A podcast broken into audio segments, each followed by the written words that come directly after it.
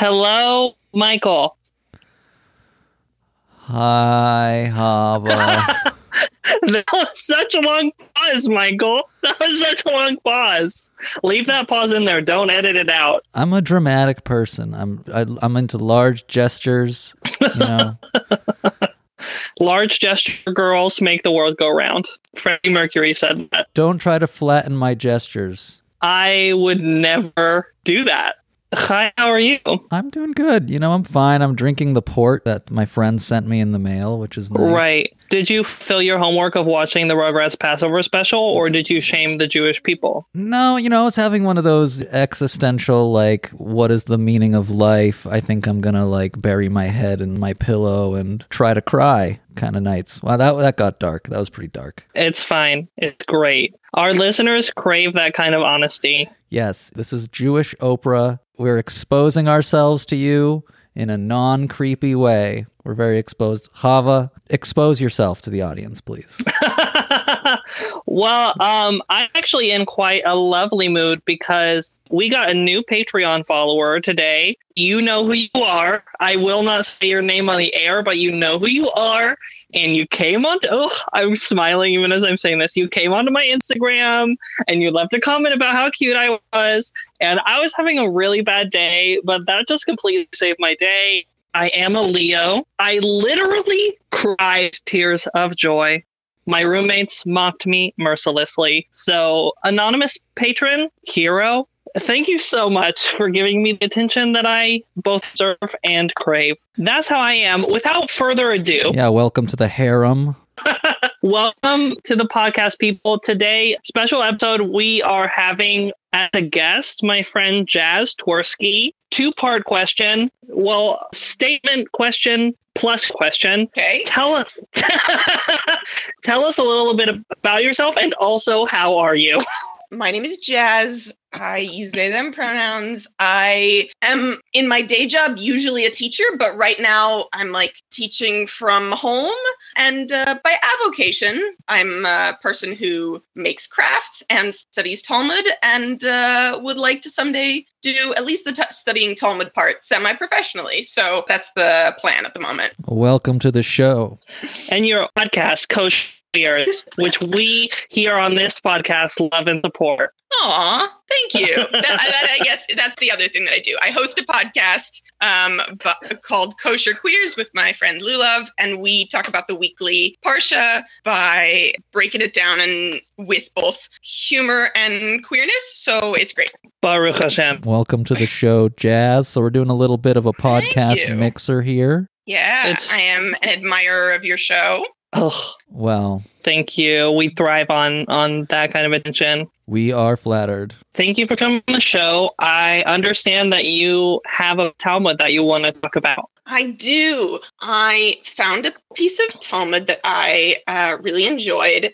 Um, and I won't quote the whole thing of it in Hebrew, so I'm just going to give you start with some background if you want to follow along at home on Sefaria, or like if you just have a Talmud lying around. Kudos, I'm jealous. Um, uh, but it's at the bottom of Brachot 27b and the top of Brachot 28a. The background of this is that the rabbis were trying to find someone to be head of the yeshiva, and they said, maybe we'll do Rabbi Elazar ben Azaria because he's wise and rich and has good yichus. They asked him about it, and then he went home and he asked his wife about it. Wait, what is yuchas? Just for my benefit. Sorry, it means that he uh, had good ancestors. He had famous and wise rabbinic ancestors. Got it. So he was from a nice family. He was from a nice family. He was a nice boy from a nice family. He was a nice Jewish boy. He sounds really cute. I love it. Okay. He- and they asked him to be head of the yeshiva, and he was like, "Hang on, I gotta go ask my spouse." Love it. And, And- then yeah. what happened? And then he comes home and they have this very sweet back and forth about her being like, maybe you shouldn't do it. Because what if they just remove you? And he says, well, but if they gave me a nice cup, even if I thought it would break tomorrow, I would use it now to take advantage of it. And then she said to him, late lacha chivarata, which is basically you have no um, white stuff, you have no white hair. And she was like, It's undignified of you to be head of the yeshiva. When you have no white hair, you're not old enough. Whoa. Okay. Okay. And that day, he is apparently only 18 years old and already qualified to be head of the yeshiva and married. And that night, on his like 18th birthday or whatever, his hair turns white overnight. Whoa. yes, incredible. So many partiot of this parsha of Talmud. Yeah, what do you think about it, Jazz, or hate about it, or you know, what are your feelings? I mean, so my first uh, and primary feeling for it is that I love that we just get uh, right there in the Talmud affirmation of the thing that I have always said, which is that hair dye is gender affirming and real important. but only possible by the power of a miracle in the Talmud, apparently. Maybe, maybe uh, he dyed his hair and told everybody it was a miracle. Right. You are you saying that our sages of blessed memory would tell anything other than the perfect truth, Jazz? This is a Shonda? I am shocked. JK, I am not shocked. They are shady bitches. They are. But uh, also, I think Chava, as a person who dyes uh, their hair much more often than this person, it means you are definitely qualified to be head of a yeshiva. Um, thank you. Thank you. oh my. Okay. Wow. All right. What? Okay. um, and I also just love it because this is a bit where like the rabbis asked this person to be head of the yeshiva, and his wife was like, "Well, here are the reasons you might not be qualified," and they didn't consider that one at all. Like they were like, "Age isn't a factor. It's just important that you're like wise and good at your job." I like that. I think that's like a nice model. It's a nice model that the wife was concerned even when the rabbinate wasn't. Well, I think it's a nice model that the rabbinate wasn't concerned. They were like, "We can oh. just put you in power," and I appreciated that his spouse was like, "Okay, but what if? What if they try and take you down? Like, I'm looking out for your best interest, really." I feel like the thing that I like is I think the wife is more political. You know, she's thinking about the concerns of like if you get in and then get removed, how will that look? Just thinking about all these angles, you know, she's the power behind the throne, which is always a role that I have aspired to. That's not true. you, that's not true. You've aspired to be on the throne, okay? Don't lie to our listeners.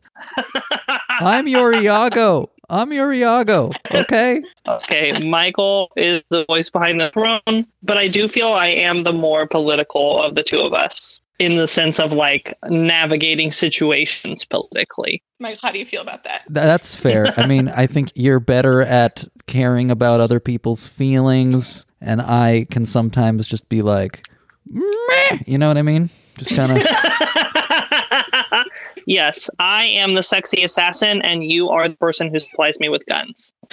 oh, which your hot take was about um, the God thing. Listeners, my oh, right. my shit died and we like lost i don't know four minutes of of me mostly saying nonsense but we can skip it. Do you want me to re-say it? What do you think? I think you should re-say it because we also need to get if your gender is old we That's need to right. get that back in there. Right right right. Hava had a great bit. We need to get it in.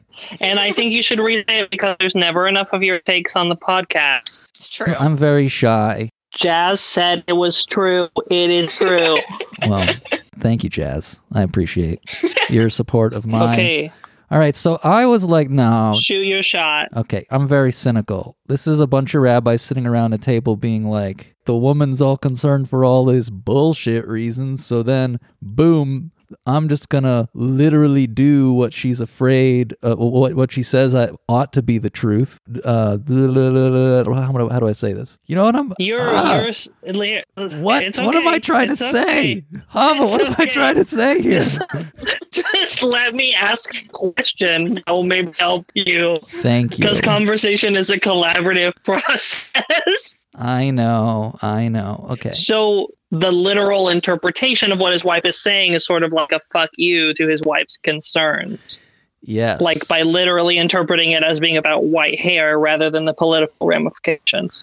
Exactly. Exactly. It's kind of like a fuck you. It's like, I'm the Federalist Society of the Torah. Motherfucker, what you gonna do about it? It's like one of those situations, and it's like, you know what? Fuck you. Go away. You're you're missing the point You're missing the point. You're just making some political references that are very over my head. I don't know what you meant by the Federalist Society. It's okay. This show is like The Simpsons. You know, some some of it's highbrow, some of it's lowbrow. so you're saying my parts is lowbrow? I did not say that. Right here, meta. What you just did to me is kind of what the rabbi did to his wife. We will fight about this after the podcast. Jazz, do you have an alternate take on this? I do.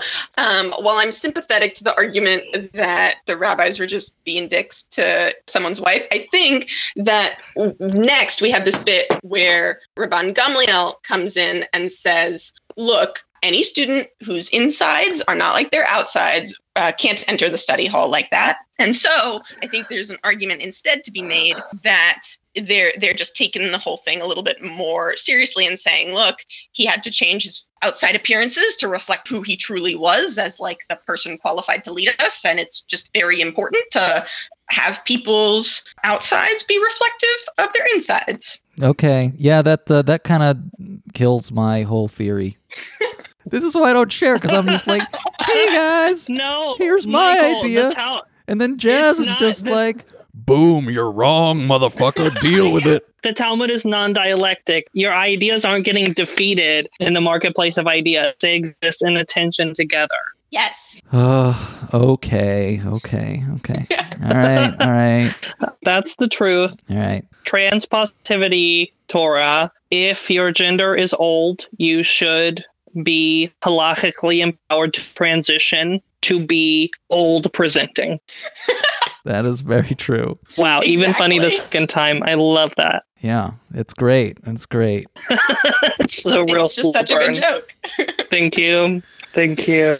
Old gender. Show me the chthonic genders. Gruel, gruel. That was a great Talmud discussion. I think we recuperated. Wait, our- gruel? What's gruel mean? Great and cool. It's a line from Mean Girls, Michael. Oh, okay. Every week, I will reveal to you more pop culture references, and you will continue to not consume the media. All right. Yeah, I'm really behind on everything. You know. I started the show as a pretext just to get you to be able to understand my Talmud references. I think you started the show as a pretext to sit on a throne, but uh, we can talk about that afterwards.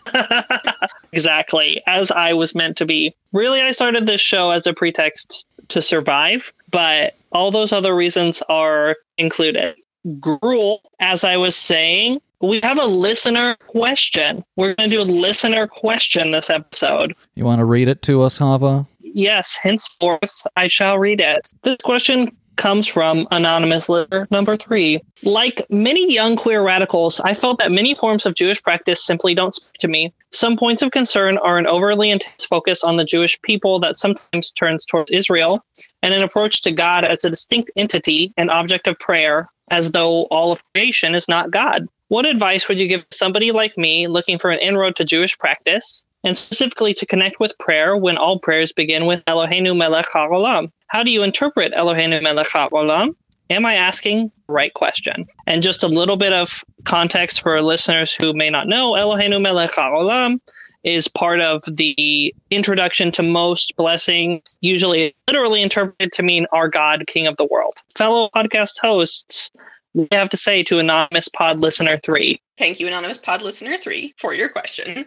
I really enjoyed this question. I particularly enjoyed the bit at the end that said, Am I asking the right question? Because yes, and also you could have asked many different questions and they would also have been the right question. I enjoyed that. I wrote down lots of notes on this one, but I figured I'd start at the end because I had a very concrete thing there, which is I was taught a cool alternate interpretation for Eloheinu Melech HaOlam the other day, and I thought this person might enjoy it. If you look at the letters in Melech, the root of it, the Shoresh, is Mem Lamed Chaf, and there is this interpretation that they each stand for something. It's like an acronym, that it was Mocha, Lev, and Kavod, mind, heart, and strength. You don't have to think of it as like a king but as like all of the different sort of parts of your body and self interacting with the prayer. And then olam, often translated as world, but also can be sort of variations on eternal space or eternal time or something that's like hidden or invisible. So if the king of the world part doesn't resonate, sometimes I resonate more with like doing things with your full strength or an idea of God as something completely hidden and invisible. That might resonate more. Nice. I like that. I've never heard that drosh of Melech before. I will be now forever quoting that. Michael, what do you think? Okay, so I'll say that uh, you know, king of the world and separate god that's, you know, out there doing a separate God thing. These are all metaphors, right? That's the thing. You don't want to conflate the metaphor with the actual thing. If we could actually name the thing, then we would name it, but maybe we're not allowed to name it. Maybe our eyes would melt out. I don't know. I saw that movie once. It was pretty cool.